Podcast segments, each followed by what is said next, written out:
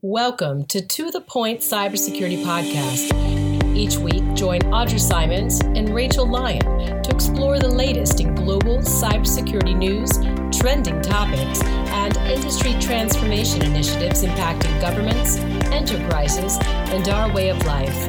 Now, let's get to the point. Hello, everyone. Welcome to this week's episode of To the Point Podcast.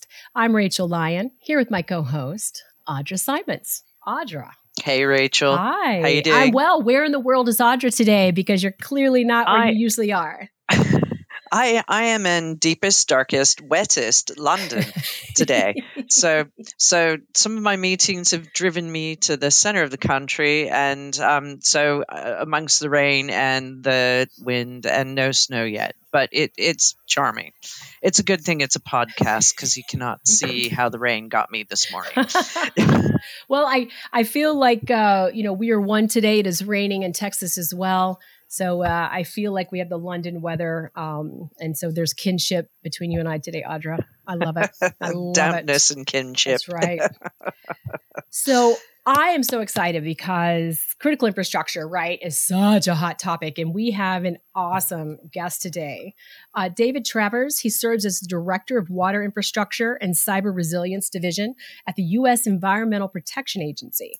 He manages a team of engineers and scientists in providing tools, training, and direct technical assistance to the 152,000 let that sink in drinking water systems and 16,000 water systems, wa- wastewater systems in the US. David, welcome. Hi. Uh, thank you so much for the opportunity to discuss uh, the important work we're doing in uh, protecting the water sector from cyber attacks. Absolutely. Audra, let's kick us off. Excellent. Well, David, welcome. Um, I wanted to kick off like you giving a little bit of an education to our audience around kind of why water infrastructure systems are getting targeted by ransomware. Sure. Um, in terms of the the the premise of your question, I, I would say that the majority of cyber attacks against water systems do in fact involve um, ransomware. Uh, which can be, as I'm sure you and your listeners are aware, can be highly disruptive to, you know, utility, uh, business, and and communication um, processes, um, but usually um, does not interrupt um, uh, water service. The attacks are, are commonly, you know, executed as as we've observed through um, phishing and, and social engineering schemes, among other reasons, which probably makes water systems not unique. Um, uh, those are the common vectors of, of access. Um, in terms of the the, the why, um, that is a, a, as I said, an excellent question. I think the um, appeal uh, of the of the water sector, um, the common recognition that water is critical to any community. It's hard to imagine uh, any you know small city, you know, ranging to to a, a large town or, or going back to like a rural area being viable, right, in the absence of drinking water. When you turn on your tap, you expect water, whether it's for drinking or bathing, brushing your teeth, whatever. Um, and then similarly on on, on the down um, river side, so to speak, is are the wastewater services, which are are equally important.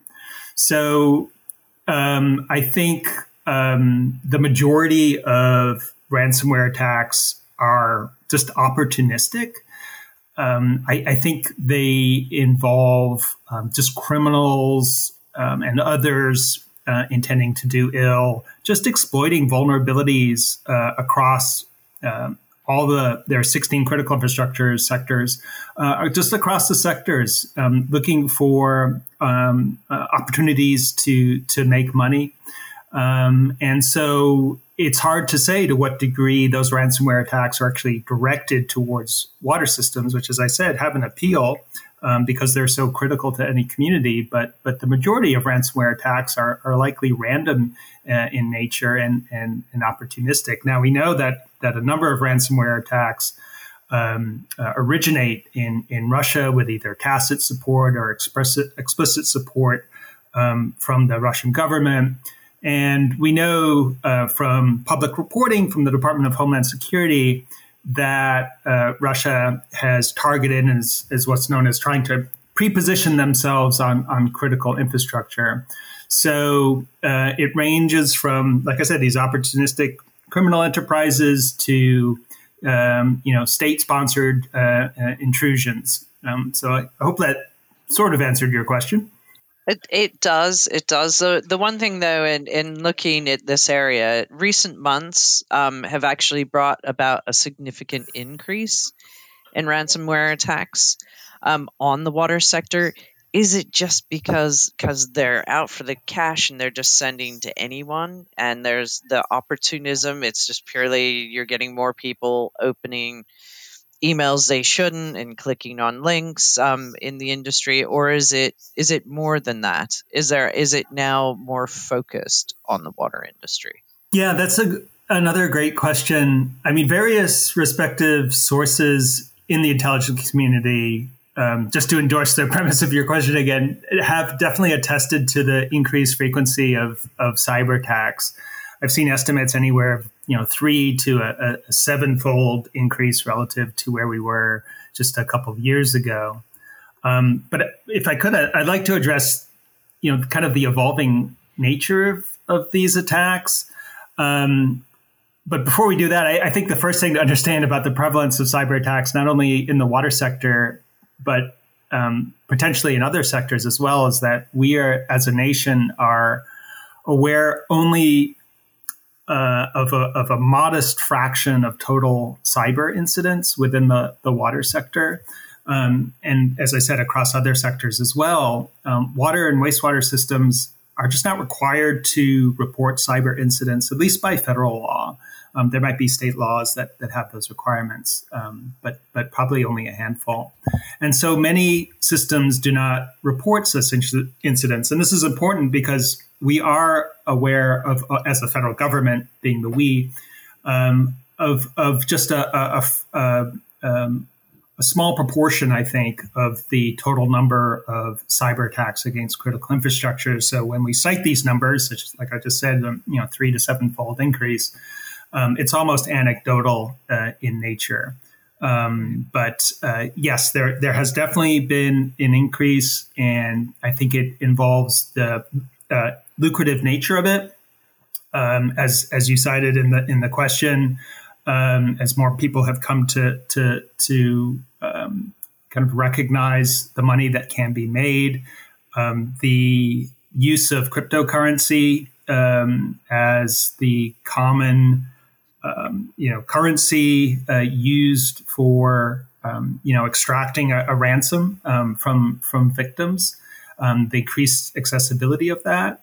And then you th- layer in on top of those things, which again are the more opportunistic criminal enterprises, um, these uh, state-sponsored intrusions, which account for you know some proportion of of, of attacks as as either state-sponsored or or state-endorsed, or the state itself um, might be looking to you know probe uh, critical infrastructure sectors for um, vulnerabilities which which actually is a is a segue to to the fact that the water sector we believe is you know highly vulnerable to cyber attacks because of the prevalence of use of uh, operational technology systems in the system uh, across the sector and the um, um, the vulnerabilities um, uh, within many water and wastewater systems. I mean, just for context, David, too. I mean, I, I think for our listeners' sake, um, I was reading somewhere that, you know, today 97% of the private water systems are serving, right, 10,000 or fewer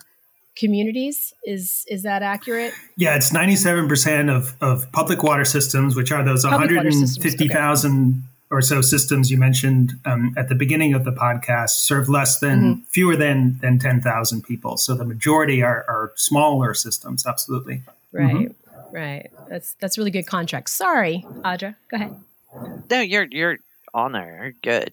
Um, what I wanted to know is, could you actually share any real world examples of like any like state attacks, as far as we're aware, or cyber attacks that have actually impacted on surrounding communities? Sure. I, I think um, in terms of state attacks, uh, you have to go international um, to some degree. Um, in that um, you know we are aware. Um, I think you you mentioned uh, Rachel an incident in in Italy. Um, there have been um, state sponsored attacks. Uh, this is timely uh, against Israel, um, specifically Israeli water systems. for uh, domestically, uh, again, we know that states such as Russia and China, perhaps Iran, uh North Korea, they are seeking um, to pre-position themselves on our critical infrastructure, which means that um, you know they would have access to the operational technology of the water systems. And, and sorry, I'm, I'm if, if I'm using a term that's maybe unfamiliar to you, your listeners, let me know. Operational technology are, simply the um, you know the hardware and software that are used to control um, virtually all aspects of water system operations, from pulling water, for example, from a river or a well, to treating it and then to pumping it out and storing it in the in the system. So um, um there are uh, opportunities to uh, disrupt those services, which, as you could imagine, would have, you know, we take water for granted in this country. Um, and you can imagine if there was a disruption of that and it was attributed to a foreign state, that would have an enormous impact on the public psyche um, and maybe our willingness um, to um, uh, engage with these state adversaries. Um, so, um, yeah, it's it's a it's it's it's a significant um, uh, concern uh, for the the water sector, and, and, which is why EPA you know offers, which I'm sure we'll get into in a little bit, uh, uh just an array of, of tools and technical assistance to help these water systems defend from from those types of um, advanced persistent threats as, as well as internal threats. I, w- I will say there was a since you asked about um, specific incidents um, involving cybersecurity in the water sector, um, uh, a really notable one that comes to mind is an is an incident in, in Kansas where an employee was uh, fired. And then um, um, the system neglected to revoke that in, that uh, individuals' remote access credentials. And so um, the person hacked back into the system. Well, didn't hack back in, actually just used their existing credentials and actually took the water um, treatment process, the, the treatment train, uh, down, um, you know, disrupting service um, to that community. Um, and there are a number of incidents. There was, there was another one that that was um, revealed a, a, few weeks ago involving a system in California where there was a contractor working for a utility. And that individual, after retiring, not being fired this time, just retiring, um, decided to uninstall the operating system at the water system, which again control you know, pumps, treatment, uh, et cetera, the things that are needed to operate the water system. So, unfortunately, there are many examples of, of um, uh, uh, cyber attacks, um, either cause potentially causing disruption or, or disrupting water services in the in the U.S. And I think the California example you mentioned, David, um, he had installed that while he was working there. That's I mean, correct. this is like playing the long game, right? And yep. then, mm-hmm. you know, time goes by. He's, you know, he leaves the company. You know, oh, you know what? Let me just go and and execute that. That is crazy. Yeah, and I, I hesitate Absolutely. to speculate on his motivation, but you are correct. He right. he did install kind of um, um, software on his own private computer that would later enable him to connect to the water systems com- computer. This is in Discovery Discovery Bay, California water system, um, and and um, proceed to uninstall the, the system. Fortunately, the system managed, you know, did not compromise uh, service because because they responded well to the incident. But um, um, you know, those incidents clearly are, are of concern. Yes. Yeah, absolutely. So, considering the state of operational technologies and very maybe vulnerabilities within them, um, what are what are we doing to actually help protect the water companies? What what kind of what kind of safety nets are there? How are we helping to proactively start removing maybe some of the vulnerabilities or being able to alert if someone kind of goes in and tries to uninstall an operating system or things like that. What what kind of things are in place? Sure, I, and I think it's worth noting since we've been talking about these incidents, uh, it's worth noting here a, a, recurring theme, which is that mm. you know these incidents have made clear that many water systems, unfortunately, have not implemented basic cybersecurity best practices, such as you know software patches and, and network access controls, as we were just talking about, and that these you know gaping security deficiencies leave water systems vulnerable to these potentially disabling cyber attacks. Um, and so, what EPA um, I'm not sure if if if you or your your audience is aware of this, but um, the federal government has identified these 16 critical critical infrastructure sectors, and um, you know, such as water, um, healthcare, uh, emergency services, uh, energy, um, and so forth.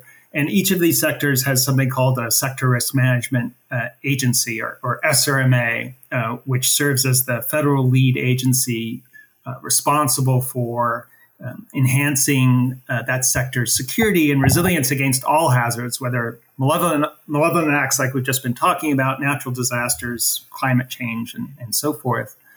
And so, by um, this presidential directive, EPA, which is why you're talking to me, serves as this sector risk management agency for the water sector, which includes both drinking water and, and wastewater um, systems. And so, one of the things that that we do as an office, particularly with respect to cybersecurity, is provide uh, critical tools and, and training for the sector. So, just one example is we offer the cybersecurity evaluation program, whereby EPA will have one of our contractors conduct a cybersecurity assessment at a utility um, and then provide that utility with a risk management plan so that the system understands hey, what are the significant cyber risks facing my system? And what are the measures that, that we can implement to uh, mitigate that risk? Um, so that is a, a, an important program that we offer, um, particularly for smaller systems that might be too daunted to even begin a cybersecurity assessment. Because when you think of cybersecurity, you think, oh gosh, this is going to be hopelessly complicated and incredibly expensive.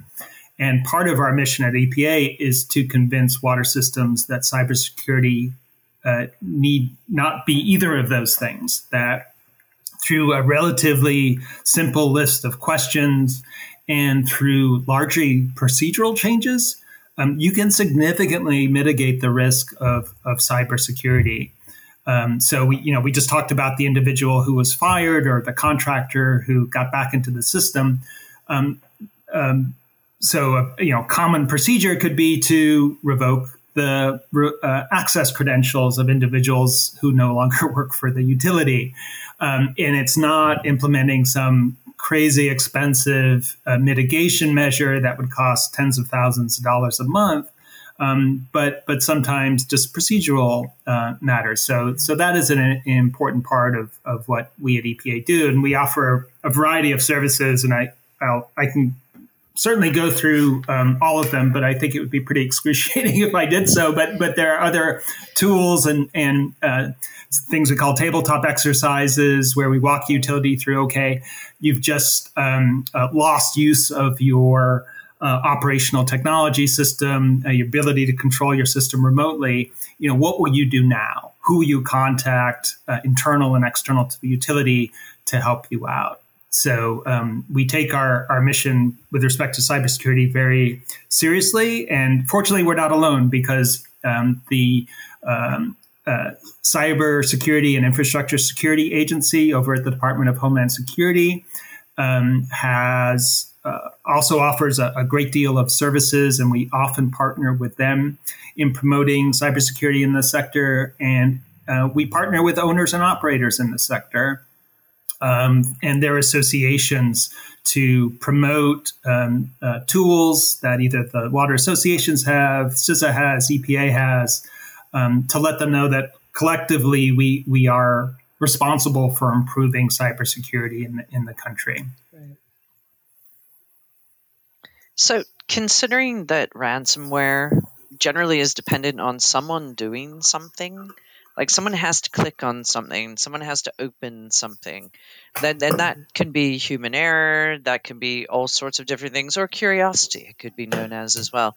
Um, what kind of support are you offering to help people become educated on this? Because it's it's going to be employees that actually are kind of form the first line of defense when it comes to dealing with ransomware.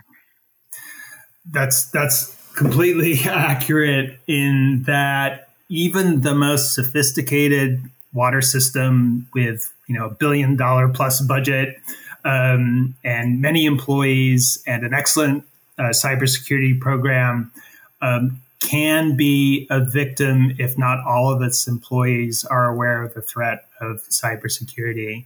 And so, what we uh, encourage um, at EPA and what a water association CISA encourages um, is to conduct training of staff so that they understand that again we have this collective responsibility for protecting these critical services from cyber attacks and um, um, uh, you know every employee uh, needs to play a role in that. And i think that that is um, particularly important because, especially with ransomware attacks and phishing, um, I'm just going to pull back a little bit and, and say that you know, as ransomware attacks, they generally target right the, the IT or, or business enterprise side of utilities, water utilities, and, and other victims, right? So for water utilities, that means things like you know billing, uh, accounting, maybe their internal email systems, customers' personal information, where you live, how much you you're being billed for for for water.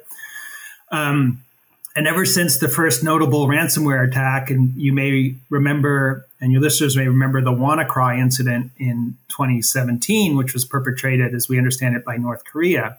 You know, IT systems have borne the brunt of, of ransomware attacks. But, and this is a really important point, you know recent incidents at water systems and high profile attacks such as you may remember the colonial pipeline um, incident the jbs meat processing um, incident they underscore how an attack that can be initiated on the IT side of the house can affect the operational technology or the, the OT side, right? So, as we said, for the water sector, the OT side would mean the ability to deliver and, and treat safe drinking water or collect and treat wastewater so that even if cyber attacks target IT systems and maybe originate with ransomware, they can adversely affect OT systems. So I'm mentioning this because just raising this awareness that that yeah, you you may be an employee in the accounts department or an HR, but if the system is not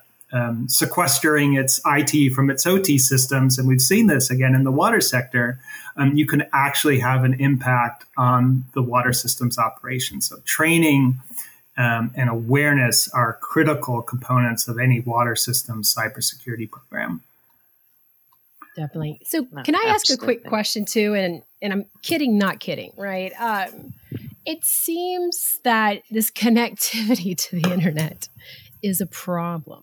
I mean, is is there a world where we ever go back to manual, uh, where we just come offline and and mitigate the threat that way, or or you know, I, I know that sounds crazy, but you kind of get to a point where there's just so many vulnerability vectors.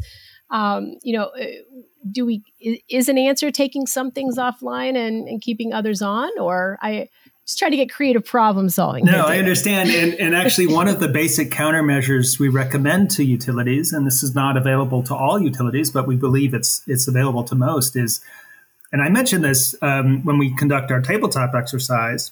Um, can you operate your water system on manual? Can you operate it without um, your SCADA system, as it's called, your supervisory control and data acquisition system? Um, uh, can you can you operate your system, you know, without you know these internet facing devices and um, without the, the operational technology that hardware and software that you would ordinarily use to operate your your system so it is you are correct it is an important part of of uh, having a cyber emergency response plan which is something we encourage encourage all utilities to have now having said that you know, it's 2023. Cyber, um, you know, IT and OT systems are so firmly embedded in how we operate just virtually every aspect of critical infrastructure, right? Think of, you know, your car, right? I mean, I have an EV.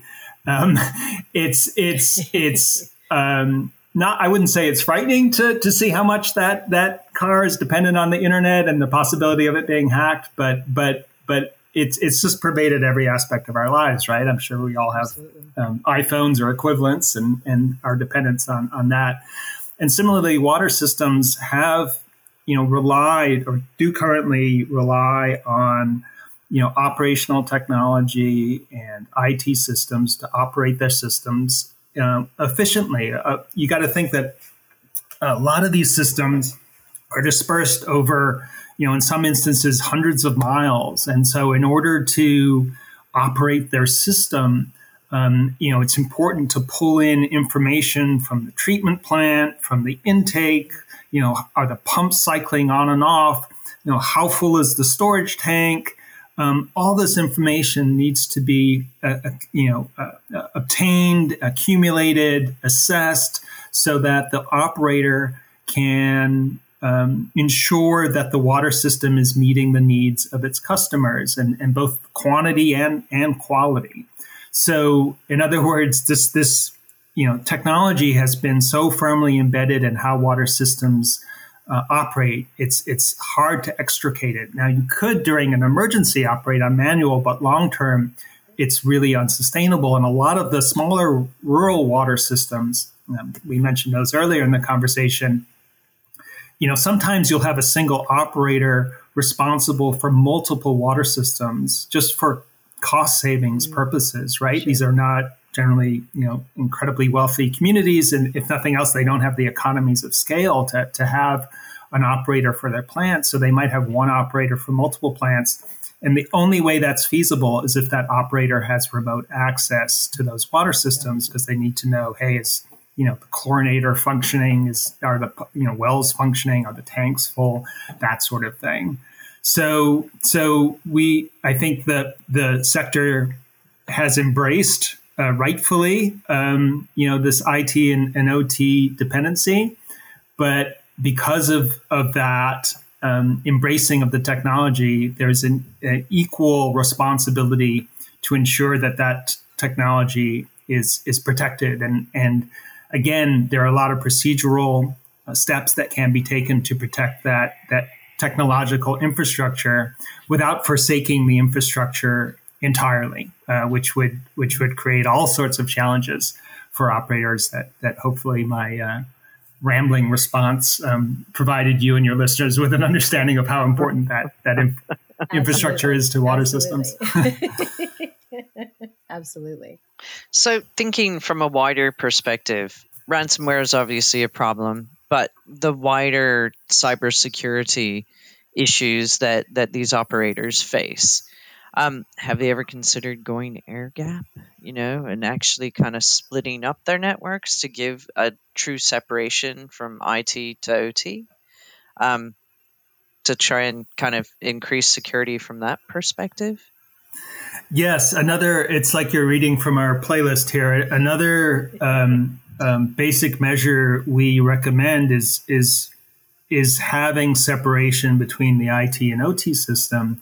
The challenge that we found is not all water systems, in fact, potentially the majority of water systems, have not conducted an inventory of their IT and OT systems, which means there's not always an understanding of how their IT and OT systems are in fact interconnected. Um, so that they need to take that basic steps bef- step before um, uh, air gapping uh, or, or sequestering the IT from the OT side because um, what we found is that again some of these ransomware attacks originated on the IT side and then oh no the water system discovers um, the IT side is actually uh, controls all our communication at the utility which in turn um, controls our ability to collect information from from throughout the system. So we had an incident, um, a couple incidents I remember in, in Pennsylvania and Ohio where there was a ransomware attack on the IT side, and that prevented the water utility from receiving alarms um, from the pumps at the wells. And so they had to send operators out there to do it manually. And it prevented another utility from uh, using um, um, kind of a central place to uh, a remote um, uh, access to its treatment system. So they actually had to have operators on site uh, running their water system, as opposed to, as I said, sometimes um, operators like to do that or need to do that remotely. Um, so, so yes, that that is another important um, component of a cybersecurity program. But a lot of water utilities need assistance in even getting to the point where they can sequester it because they don't even know what assets are, in fact, internet facing. And they don't know how their IT system is actually connected to their OT system either. So is this where you randomly find like a firewall somewhere in your network that you didn't know was there? I experienced that a long time ago.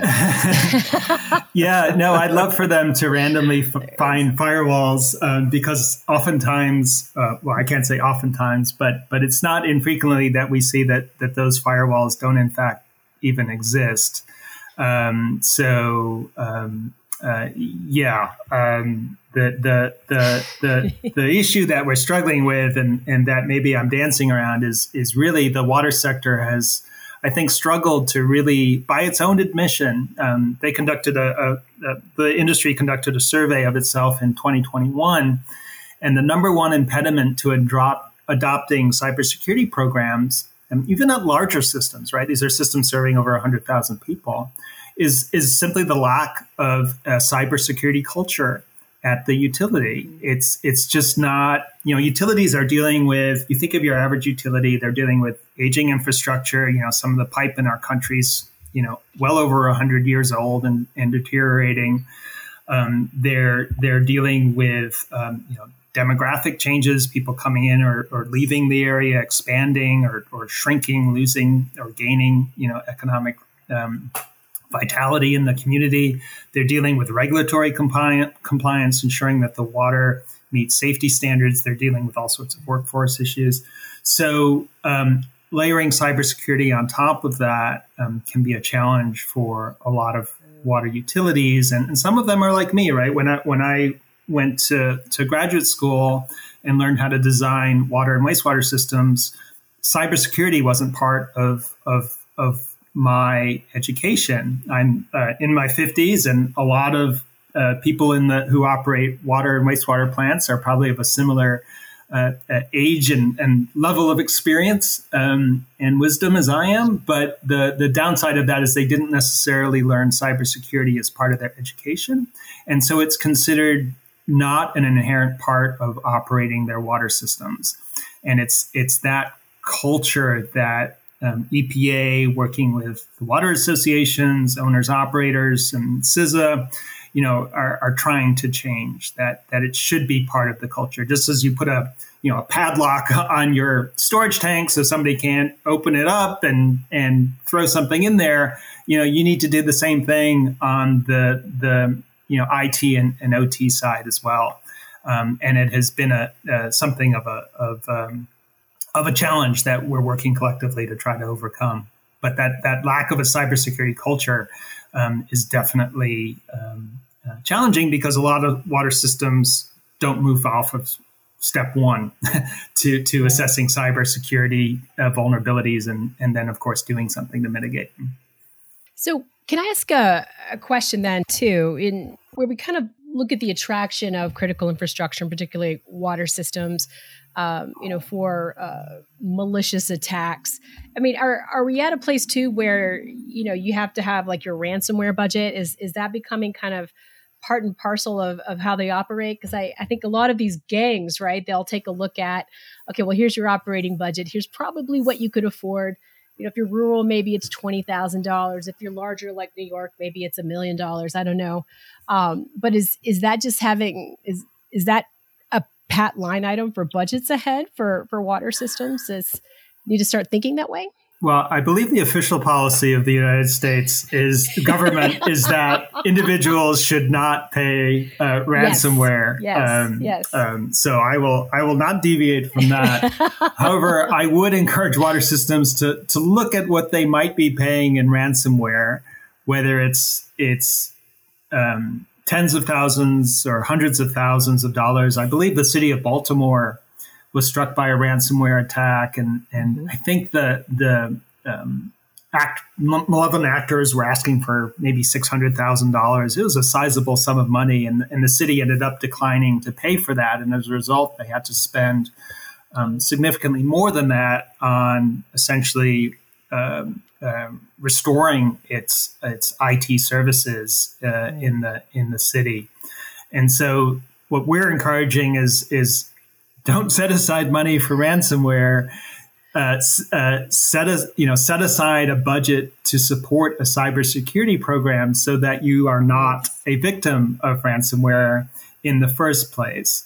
Mm-hmm. Um, now, water systems can also um, and and other critical infrastructure owners can buy actually buy insurance uh, related to ransomware, yep. but, but that insurance. Um, because of the sheer prevalence, right, of, of ransomware, is becoming increasingly expensive and um, increasingly requires that the policyholder have basic cybersecurity practices, clearly to you know reduce the chances that they'll be a, a victim. So uh, even if you go for insurance um, and and don't want to adopt a cybersecurity program, uh, the insurance company is likely to require you to adopt uh, some sort of cybersecurity measures. So so yes, use that ransomware um, money that you might set aside to actually invest in in prevention as as opposed to paying uh, money to a, a, criminal enterprise. I think that's a very good recommendation.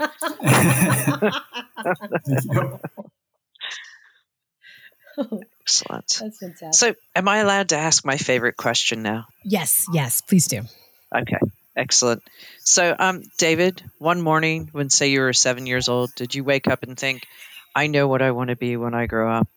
I want to be director of water infrastructure and cyber resilience divisions at the U.S. Environmental Protection Agency. Did that happen, or has it been a different kind of path? Um, so it was probably a different path insofar as when I was seven, I was probably thinking, you know, how I could get money from my parents to buy candy. That was probably the extent of my uh, intellectual capability back then. Um, my my path um, to where I am today is a somewhat tortuous one, um, um and I, I, wrote regale you with with the the details. Um, but uh, yeah, I, I, oh, it's it's hard to say. I actually started college as a um, I was a, a classics major at my alma mater, the University of Chicago.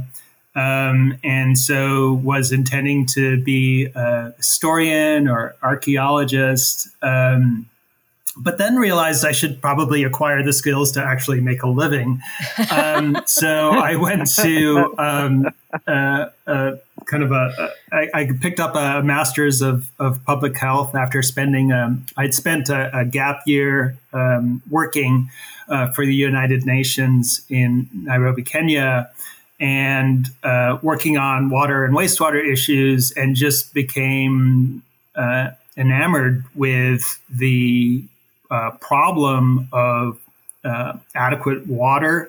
Um, uh, something that you know we I've spoken about this before uh, earlier is is something we just take for granted in this country. Um, and so I went to, to graduate school, um, picked up a master's of public health and later a, a PhD in environmental engineering. Um, and then, um, with my interest in, in, in, water systems and wastewater systems, um, also had uh, maybe an antiquated sense of um, public service. and so thought that working for the federal government would be an excellent opportunity for me to um, bring my expertise um, to uh, federal uh, policy and perhaps make a difference on a, a national level.